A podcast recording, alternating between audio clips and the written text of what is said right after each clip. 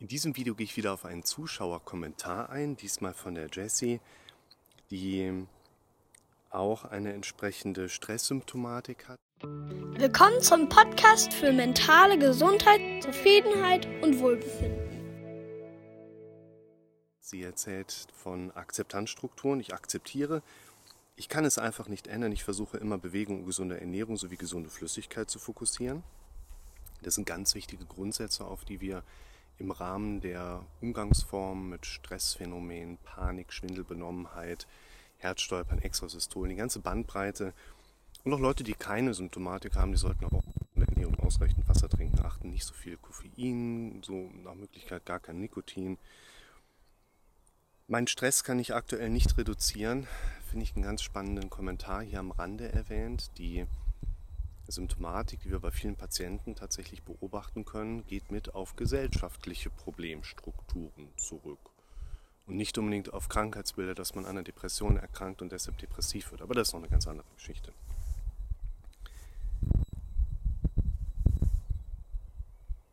Ich fühle aber eindeutig, dass das der Trigger ist, also der Stress. Deshalb akzeptiere ich es, wie es ist.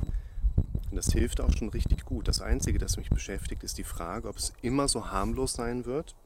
Manchmal habe ich etwas Angst, dass es doch physische Folgen haben kann. Vor ein paar Jahren bin ich sogar mal zusammengebrochen. Im Krankenhaus stellte man Auffälligkeiten im Blutbild fest, die zu einer Lungenembolie oder einer Thrombose passen würden. Das Einzige, was mich manchmal beschäftigt. Ich habe mir vier, fünf Themen mal so ein bisschen rausgeschrieben, Akzeptanz.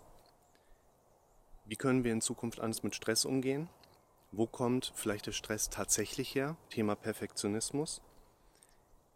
Angeknüpft an das Thema Perfektionismus die Frage, was ist eigentlich dein Auftrag? Und im abschließenden Punkt, wie können wir in Zukunft mit diesen Ängsten umgehen? Wie können wir Befürchtungen daran knüpfen? Was spielen Ziele für eine Rolle und wie kommen wir über Glaubenssätze mit der Zeit zu Überzeugungen? Wichtig ist, wie bei vielen anderen Sachen auch, dass auch hier eine Symptomatik dargestellt wird, die durchaus mal fachärztlich abgeklärt sein sollte. Also auch wenn da über ein Blutbild schon mal Marker mit drin sind, dass es da gerade zu einem thromboembolischen Prozess kommen kann. Es ist halt so vom Geneseweg, also wie passiert das, ist eine Thromboseneigung, wie sie jetzt ja auch mit dem AstraZeneca-Vakzin in aller Munde war, eine vor allen Dingen hier jetzt bei älteren Patienten eigentlich eher Beinvenenthrombose durch fortschreitenden Defekt einfach der Venenklappen kann das Blut nicht mehr so gut wieder nach oben durch die Muskelpumpe transportiert werden. Im venösen System gibt es ja nicht wie beim Herzen so einen aktiven Motor.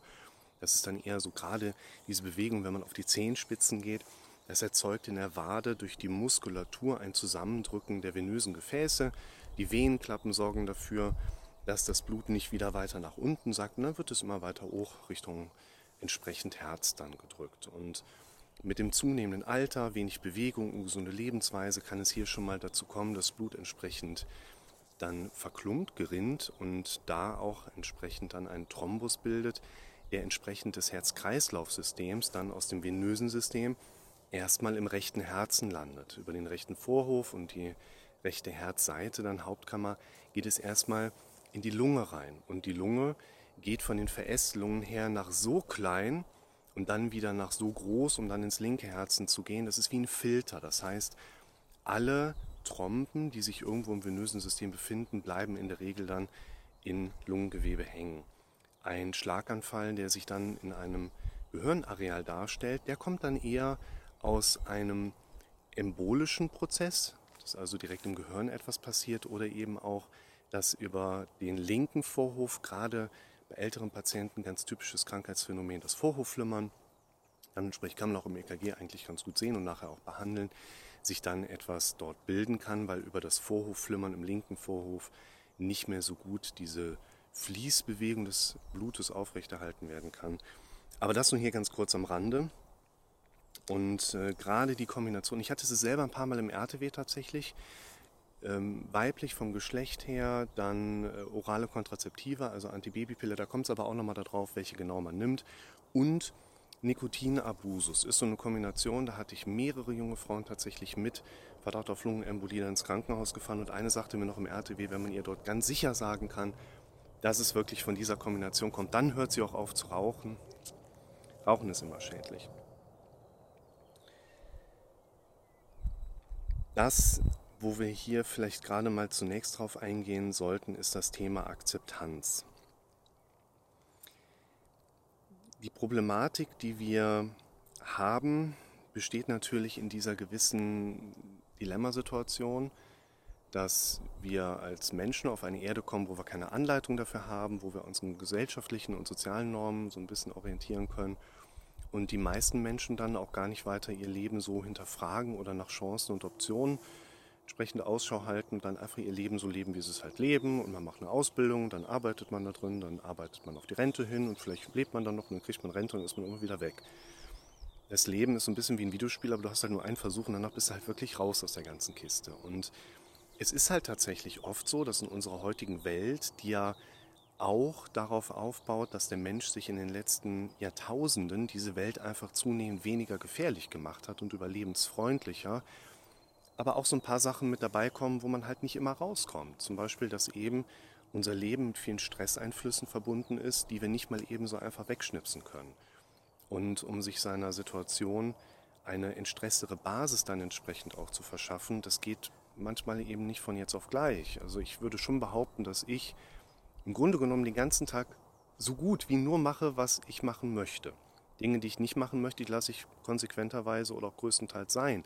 Das heißt nicht, dass ich gewissen Aufgaben nicht nachkomme, sondern das heißt auch, dass ich bei vielen Dingen einfach nochmal so ein bisschen mein Umdenken mittrainiere. Aber grundsätzlich habe ich mir einen Beruf kreiert, habe mir Hobbys an Land gezogen, habe meine Familie so geschaffen, wie ich sie gerne haben möchte. Also quasi meine Familie kann ich mir selber aussuchen. Die Herkunftsfamilie spielt dann natürlich eine andere Rolle. Und ich mache den ganzen Tag nur, was ich möchte. Und kann deshalb auch ziemlich, ziemlich viele Dinge gleichzeitig oder parallel machen. 60 Stunden Woche Praxis, dann Familie mit dabei, dann das Videofilm irgendwo, dann gehe ich mal irgendwo in eine angrenzende Baumschule, die ich vielleicht bald pachten möchte, wo wir gerade hier drin stehen, ganz wunderbar im Westerwald. Und erlebe da nicht wirklich viel Stress bei. Also das ist, wenn man von Stress spricht, dann eher so diese Eustress-Variante, also positiver Stress. Ne? Aber hier ich kann da jetzt natürlich auch nicht genau reinschauen, was für eine berufliche Situation ist. Es ist vielleicht eine alleinerziehende Mutter. Ich habe zwei Kinder und weiß schon, wie schwierig das mit zwei Kindern alleine in einer funktionierenden Partnerschaft danach auch ist. Und dieses Akzeptanzproblem ist da drin so ein bisschen zweischneidig, finde ich persönlich. Ich habe dir ein Video gemacht, was ich hier auch oben mal verlinke, das Thema Akzeptanz, wo ich ganz bewusst versuche, dieses Akzeptanzthema einerseits so ein Stück weit anzugehen, und auch herauszustellen, dass wir mit der Akzeptanz der Problematik häufig gar nicht weiterkommen. Bedeutet, wenn wir hier zum Beispiel sagen, wie kann ich denn so eine problematische Situation besser akzeptieren? Wie kann ich meinen Schwindel akzeptieren? Also erstmal passiert ja ganz viel auf der visuellen und auditiven Denkebene. Das kennt ihr aus den anderen Videos von mir. Und wenn wir jetzt mit Akzeptanz agieren, dann geht es ja genau darum. Da, wo vorher noch keine Akzeptanz in Bezug auf bestimmte Dinge da war, dürfen wir lernen, hier oben Akzeptanz auf bestimmte Dinge zu formulieren. Das kommt gleich bei Punkt 2, da erkläre ich dir ein bisschen was über das Reframing. Und für mich spielt bei dem Thema Akzeptanz eine Zwischenebene eine ganz wichtige Rolle. Denn wenn das Akzeptieren der Problemsituation in unserem Leben gut klappen würde, dann würden wir nicht so oft über das Thema, wie kann ich besser akzeptieren oder Akzeptanz lernen, ja auch sprechen. Für mich ist ein ganz wesentlicher Punkt, dass die Problematik, die wir ganz oft eben nicht akzeptieren können oder akzeptieren lernen können auch, ja durchaus bei uns erstmal eine emotionale Wechselwirkung verursacht. Das heißt, Dinge, die da irgendwie passieren, wo ich merke, das sind Stressoren, mit denen bin ich unzufrieden oder sonst irgendetwas, die lösen ja in mir etwas aus. Und in diesem Video, wenn du dir das zur Akzeptanz anschaust, erkläre ich das ja auch, aus welchem Beispiel zum Beispiel ich auf diese Gedanken dann herauskomme und die auf die Praxis übertrage ich darf erstmal lernen, meine eigene emotionale Reaktion auf Dinge akzeptieren zu lernen. Es ist scheiße, wenn das und das passiert, aber ich darf für mich erstmal akzeptieren, dass das in Ordnung ist, dass ich gewisse Dinge halt echt blöd finde. Du sollst nicht lernen, dass Corona da draußen viele Menschenleben dahin rafft. Du darfst aber lernen zu akzeptieren, dass diese Gefühle bei dir dann einfach hochkommen. Das heißt, in diesem Kommentar ist ja jetzt erstmal nicht so viel mehr drin, als wie ich gerade vorgelesen habe. Und wir haben nicht darüber gesprochen, ich kenne die ja nicht. Und aus meiner Sicht geht es ganz deutlich darum, dass wenn wir mit bestimmten konfliktträchtigen Dingen konfrontiert sind, erstmal lernen dürfen zu akzeptieren, ja, und wenn das nicht an der Basis klappt, dann dürfen wir aber auch uns ich sag mal, so ein bisschen lockerer mit uns selbst umgehen und dann erstmal sagen, okay, ich habe echt gerade viel zu tun und ich habe vielleicht eine Aussicht nach vorne, sodass sich das so wieder verbessert, aber so wie es gerade ist, finde ich es halt echt kacke. Aber das ist okay, dass ich das kacke finde, weil es ist auch echt viel. Punkt, Punkt, Punkt. Du weißt, was ich meine. Das heißt, hier zum Thema Akzeptanz, behaltet im Kopf, es gibt eine Problemebene und eine emotionale oder Gefühlsreaktionsebene. Und ich würde tatsächlich versuchen wollen, Akzeptanz erstmal auf dieses Reagieren zu bringen, um dann vielleicht auch eine Basis zu haben, um das Problem an sich auch besser angehen zu können. Der Stress, der hier vonstatten geht, das ist etwas, was ich jetzt in der Praxis auch so machen würde und versuche das hier bei diesem Kommentar auch mal anzuknüpfen. Die Welt ist ja nicht, wie sie ist. Die Welt da draußen ist sogar vollkommen egal. Es gibt quasi keine objektive Sicht ja auch auf Welt, sondern wir haben eigentlich immer nur unsere eigenen Wahrnehmungsfaktoren, unter den Bewertungsprozessen unseres Gehirns aus den wahrgenommenen Informationen sich unsere Welt letzten Endes erschafft. Ein Baum ist ein Baum und es braucht erstmal einen Mensch, der diesen Baum sieht und das Gehirn sagt, oh, das ist aber ein schöner Baum, weil der ist schon grün oder das ist ein blöder Baum, weil der ist irgendwie so abgestorben da hinter mir oder so. Borkenkäfer lässt grüßen. Und ich verlinke dir hier auch ein anderes Video, da geht es um das Thema Reframing. Eine der Kernaufgaben unseres Gehirns ist, Dingen Bedeutung zuzuschreiben. Und das macht unser Gehirn von ganz alleine. Ich könnte dich, egal wer du jetzt gerade bist, zu 100 verschiedenen Dingen nach deiner Meinung fragen. Und du würdest mir 100 Meinungen vielleicht von dir erklären, aber das sind wahrscheinlich gar nicht deine Meinungen, sondern jeweils immer nur eine Meinung deines Gehirns, die du bisher so durchgelassen hast. Denn die meisten Dinge, die wir in unserem Alltag so erleben und denken und sagen und glauben und fühlen, sind letzten Endes eine Gehirnleistung und nicht unbedingt die Leistung unserer bewusst und willentlich gewählt gedachten Gedanken. Gibt es auch so eine andere interessante Zahl. Wir denken am Tag 60.000 Gedanken, von denen gerade mal 3.000 Gedanken neu sind, also 5 Prozent. In diesem Reframing geht es eben darum, dass unser Gehirn, du wirst dann nachher so ein B oder ist es eine 13, so kleiner Spoiler, wirst du da so ein Bild sehen und verstehen, dass unser Gehirn in der Regel automatisch Bedeutung zuschreibt und das Ganze in der Regel kontextuell markiert. Also je nachdem, was für dein Gehirn um eine Sache drumherum ist, wird dein Gehirn einen entsprechenden Wert auch zuschreiben. Und es geht darum, dass wir lernen können, hier auch einzugreifen. Also da, wo wir eine gute Idee haben, unser Gehirn sagt, oh, was ist, wenn das schief geht? Und ich sage, oh ja, nee, dann will ich da jetzt gar nichts mit zu tun haben. Da, wo unser Gehirn scheinbar gegen argumentiert, da dürfen wir doch auch pro argumentieren. Da, wo unser Gehirn uns Misserfolgsbilder anbietet, da dürfen wir doch auch Erfolgsbilder draufsetzen. Das sind ja immer nur Sicherungskonzepte. So können wir das heute interpretieren, dass unser Gehirn durchweg dramatisch denkt. Das heißt, hier ist ein wichtiger Faktor.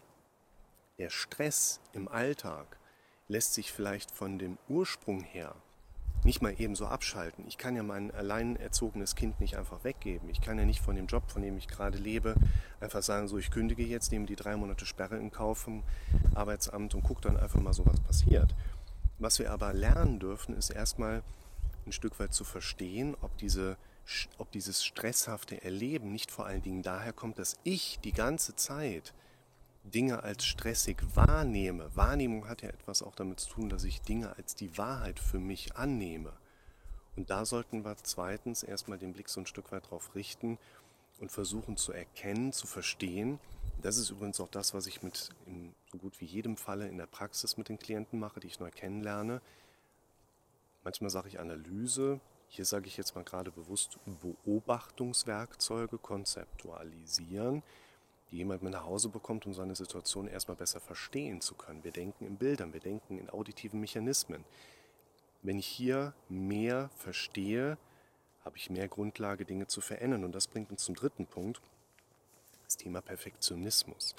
In der Praxis mache ich das übrigens ganz gerne immer so, dass ich diesen Begriff Perfektionismus einfach mal einwerfe und guck, wie die Leute reagieren. Und wenn die Leute eine Reaktion drauf zeigen, dann baue ich den Begriff auch mal so ein bisschen an der Tafel mit ein und sage, können wir gleich vielleicht mal kurz drüber reden.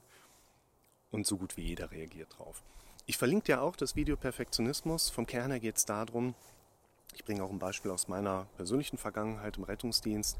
Wenn ich da eine Reanimation zum Beispiel habe oder gehabt habe, wo ich und der Kollege schon direkt wussten, der Patient ist schon auf der Reise und Reisende sollte man eigentlich nicht aufhalten. Da gehst du nicht hin und drückst nur 70 Prozent und sparst ein bisschen Spritze und Tubus und Medikament, sondern du fährst ganz normal den Algorithmus zu 100 Prozent. Du machst auch nicht 120 Prozent. Also 100 Prozent zu geben ist doch vollkommen in Ordnung. Wo ist das Problem? Die Leute sagen, ja, aber wenn ich jetzt bei mir in der Firma und ich gebe ja 150 Prozent, aber gefühlt kommt nichts bei rum. Also es ist eine Verbindung, die ungünstig ist zum Thema Perfektionismus. Und wenn du den Leuten dann aber so ein bisschen am Fuß haust und sagst, hier, hör mal, diese 50 Prozent mehr, was konkret machst du denn eigentlich? Dann wird es schwammig. Ja, ich mache mehr, als ich eigentlich müsste. Ich versuche extra Aufgaben zu übergeben, damit ich bloß nicht als egoistisch dargestellt werde. Wenn wir nicht wissen, wann 100 Prozent unseres Auftrags, unserer Erwartung von außen wirklich gedeckt sind, dann neigen wir Menschen dazu, so viel wie nur irgend möglich zu machen. Too much is never enough. Und das verbraucht einfach Energie und das führt mit der Zeit dazu, dass unser Kopf bei dem Blick auf bestimmte Dinge dann irgendwann sagt, das Pferd furzt. Dann sagt unser Gehirn irgendwann, ach, weißt du, was brauchst du jetzt gar nicht anzufangen, schaffen wir sowieso nicht. Und dann erleben die Leute auch diese Melancholie, diese Energielosigkeit, das nennt man dann in den leitliniendiagnostischen äh, ja, Symptomkunde ICD-10, das ist dann Dysthymie oder wenn es so ein bisschen Schwankungen hergeht, Zyklothymie. Es mhm. reicht nicht für eine Depression, aber es geht zumindest in die Richtung. Ne? Lässt sich häufig ganz klar herunterbrechen, was genau hat denn dazu geführt, so das. Warum bringe ich das Beispiel jetzt gerade mit rein? Die meisten stressigen Situationen bestehen, weil wir in Dingen den Stress erstmal hinein interpretieren oder hinein erkennen. Und in vielen Situationen machen wir uns selber den Stress, machen wir uns selber den Leistungsdruck. Wie machen wir das? Indem wir keine klare Erwartungshaltung haben, was jemand von uns zu 100% konkret erwartet und wir eruieren können, wie machen wir es richtig. Die Leute kommen ja rein und sagen, ich fühle mich überfordert. Gehe ich auch in das Perfektionismusbeispiel mit denen rein und kann ihn herleiten, das Gefühl der Überforderung ist richtig platziert, aber das ist es eigentlich nicht, weil wenn die Leute sich überfordert fühlen, ist es in den meisten Fällen, dass sie keinen klaren Auftrag haben, Energie in das viel zu viel reinstecken, um zumindest in die Nähe von 100 Prozent zu kommen. Und das ist nicht Überforderung, das ist eine Fehlforderung oder eine ungewisse Forderungslage, die wir haben. Es ist also ein ganz wichtiger Punkt, Stress in Anführungszeichen so weit runterzufahren und reduzieren, indem wir auch schauen, was genau ist eigentlich ganz konkret mein Auftrag. Und das ist der vierte Punkt, den ich mir im Vorfeld notiert habe. Auch dieses Video verlinke ich dir wieder. Aus gerade der Zusammenarbeit mit Sozialarbeitern im Kontext zum Beispiel von Supervision. Ich habe auch viel in Psychiatrien zwischenzeitlich gemacht. Da kommt das Thema auch häufig auf. Ich gucke dir das Video an, da gebe ich das Beispiel im Detail. Ganz häufig ist es so, dass gerade der Sozialarbeiter, das ist ja einer, der landläufig von sich behauptet, macht das ja gerne für andere Menschen. Er ist ja quasi in so einer, ja, so ein Hilfersyndrom oder so. Und das ist Quatsch. Jeder Mensch hat in der Regel einen gesunden Egoismus und auch der Sozialarbeiter fühlt sich abends besser, wenn er anderen hat helfen können, als wenn er das nicht gemacht hätte. Also der handelt genauso aus egoistischen Prinzipien wie jeder andere Mensch auch. Aber das ist ein anderes Problem, sage ich mal, nicht unbedingt Problem, ein anderes Thema. Wer Bock hat, über Egoismus zu sprechen, der braucht ja, seht ihr ja, nur einen Kommentar dazu lassen und vielleicht kriege ich da relativ schnell ein Video zu. Was wichtiger ist in diesem Video, häufig stoßen die Sozialarbeiter im Kontakt zu ihren Kunden. Die sind ja in einem Double Bind, Doppelbindung. Ne? Von oben kommt ja das Jugendamt und sagt, hier gehen die Familie, musste retten. Und die zu Rettenden sagen, äh, guten Tag, wir wollen von Ihnen nicht gerettet werden. Ganz häufig ist hier aber das Problem, dass der Sozialarbeiter eine gewisse Eigendynamik an den Tag legt. Man könnte auch sagen, ein etwas kreatives Verhältnis zur Wahrheit pflegt. Es ist halt so, dass deren Auftrag wo die denken, was hilft meinen Kunden am besten, so eine gewisse Eigendynamik bekommt. Und dann blocken die natürlich nachher auch ab, die Familie, und sagen, nee, also das wollen wir nun wirklich nicht haben. Deshalb ist einer der wichtigen Punkte auch im Sozialarbeiterkontext immer wieder die Leute zurückzuführen, wozu genau wirst du eigentlich bezahlt? Was genau ist dein Auftrag? Gerade dieses Stressding, gerade dieses Perfektionismusding ist gar nicht so sehr hier das Problem, sondern eigentlich, dass im Außen eine Strukturierung und eine 100%-Vorgabe hier drin noch nicht angekommen ist. Häufig natürlich auch das Problem, dass eben dieser Transfer der Information, wann genau machst du es eigentlich genau richtig, in unserer Gesellschaft gar nicht mehr so von alleine kommt. Das meinte ich eingangs auch mit dem Thema, dass das ein gesellschaftliches Problem mehr und mehr ist. Die Zahl an Depressionen, die intrinsisch vonstatten gehen, was wir letzten Endes ja noch nicht mal bei den Patienten einzeln beweisen können, Weil wir können natürlich auch jemandem mal eine Sonde in den Kopf stecken und gucken, ob der ein Serotonin-Haushaltsdefizit hat. Aber auch das ist ein Punkt. Das macht man ja bei den allerwenigsten Patienten. Die allermeisten Leute, die an einer Depression leiden, suchen Hilfe, bekommen mehr oder weniger die Rückmeldung, naja, hast halt 12 bis 18 Monate Wartezeit, du musst mal gucken, dass du in der Zwischenzeit dich halt nicht umbringst, so nach dem Motto. Und die werden ja noch nicht mal irgendwie medikamentös eingestellt und kriegen einen festen Therapieplatz zugewiesen, geschweige denn die Diagnostik, woher die Depression bei denen eigentlich kommt. Und die meisten Depressionsmuster, die ich und die andere Leute eben in der großen Patientenlandschaft beobachten können, sind tatsächlich ja, auf das Fehlen von Kompetenzstrukturen, vor allen Dingen im gesellschaftlichen Strukturwandel zu beobachten bzw. darauf zurückzuführen. Und deshalb ist so ein Herangehen, wie ich das gerade angedeutet habe, nicht das Goldstandard vorgeht. Aber das sind so Punkte, die ich ausgehend auf diesen Grundkommentar hier mal mit reinbringen würde. Also Stress ist ein Erleben, welches hier oben ganz viel mitspielt. Stress ist ein Erleben, was auch immer kommt, wenn ich mich selber unter Druck setze. Das kann doch nicht sein, dass du das schon wieder nicht mitbekommen hast. Wir sind ganz schnell, uns selbst zu kritisieren, aber meistens ganz langsam, uns auch mal einen vernünftigen Auftrag einzuholen. Deshalb auch die Frage, was genau ist dein Auftrag? Und was ich abschließend ja auch empfehlen kann, auch dieses Video verlinke ich wieder. Da spielen gerade bei den Stressoren Ängste eine Rolle, Befürchtungen eine Rolle. Menschen, die zum Beispiel harmoniebedürftig sind, die sind eigentlich meistens gar nicht harmoniebedürftig, sondern die erleben eine Befürchtung von einem Konflikt oder Disharmonie und den versucht man zu verhindern. Das Verhalten, Disharmonie zu verhindern, ist aber ein anderes Verhalten als Harmonie zu erzeugen. Das müssen wir uns immer im Kopf behalten. Diese von weg Strategien sind eigentlich so gut wie nie gut. Wir wollen hinzu zu hin und weg von von weg auf lange Sicht. Und diese Ängste und Befürchtungen, die da hochkommen, bin ich leistungsfähig, ich kritisiere mich schnell, ganz schnell. Also das Feld ist komplex. Es ist gar nicht so kompliziert. Es ist immer nur, was erlebe ich hier oben. Aber es ist natürlich komplex im Leben eines Menschen. Und in diesem Video, wo es um negative Gedanken und Befürchtungen geht, gehe ich genau diesen Ansatz hinterher. Also erstmal erklären, wie können wir Befürchtungen besser erkennen.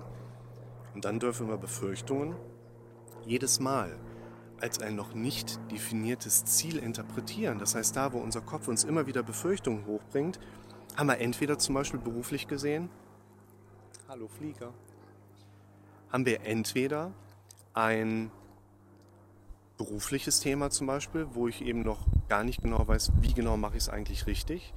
Die Ängste und Befürchtungen dominieren aber in meinem eigenen Erleben. Was ist, wenn ich einen Fehler mache und gekündigt werde? Gerade in der aktuellen Zeit, das wäre ja die Vollkatastrophe. So komme ich nicht dahin, es richtig zu machen. Und Befürchtungen sind eben auch oft darauf zurückzuführen, auch hier im Kommentar mit drin, was ist, wenn ich nochmal in Zukunft einen ähnlich schweren Krankheitszustand erleiden könnte auf einer körperlichen Ebene und der mir dann wirklich auch gefährlich werden könnte. Kurz zusammengefasst kommen die Leute ja im Prinzip immer wegen Befürchtungen rein. Und dann kannst du fragen, hier, was befürchtest du denn? Ja, das und das, das passiert. Ist es dein Ziel, dass das passiert? Nee, natürlich nicht. Was ist denn das Ziel? Was passieren soll? Ja, das auf keinen Fall. Um dir zu vergegenwärtigen, wenn ich dir sage, denk nicht an rosa Elefanten, dann denkst du ja nicht plötzlich an grünen Superman. Unser Gehirn kann Dinge nicht nicht verarbeiten. Das heißt, auch hier ist auch wieder ein wichtiger Punkt, Ängste, Befürchtungen, Sorgen, die Stressoren, die man schon für sich eingrenzen kann. Nicht im Außen, ja, ich kriege immer so viel Arbeit zugeschoben. Das ist nicht das Problem, sondern wie gehen wir damit um? Weil letzten Endes kannst nur du dich fühlen. Kein anderer kann dich fühlen, kein anderer kann aber auch quasi dir Gefühle von außen machen. So funktioniert ja unser Körper nicht. Und daher ist eben auch ein ganz wichtiger Punkt, mit diesen Beobachtungswerkzeugen, die ich euch hier in diesem Video so mitgebe, besser einkreisen können, herausarbeiten können, wo sind eigentlich konkret die Problempunkte und zum Beispiel dann auch wie abschließend in dem Tipp mehr und mehr auf diese Befürchtungsstruktur zu kommen und du siehst es ja dann nachher in dem Video, aus diesen Befürchtungen Ziele zu definieren.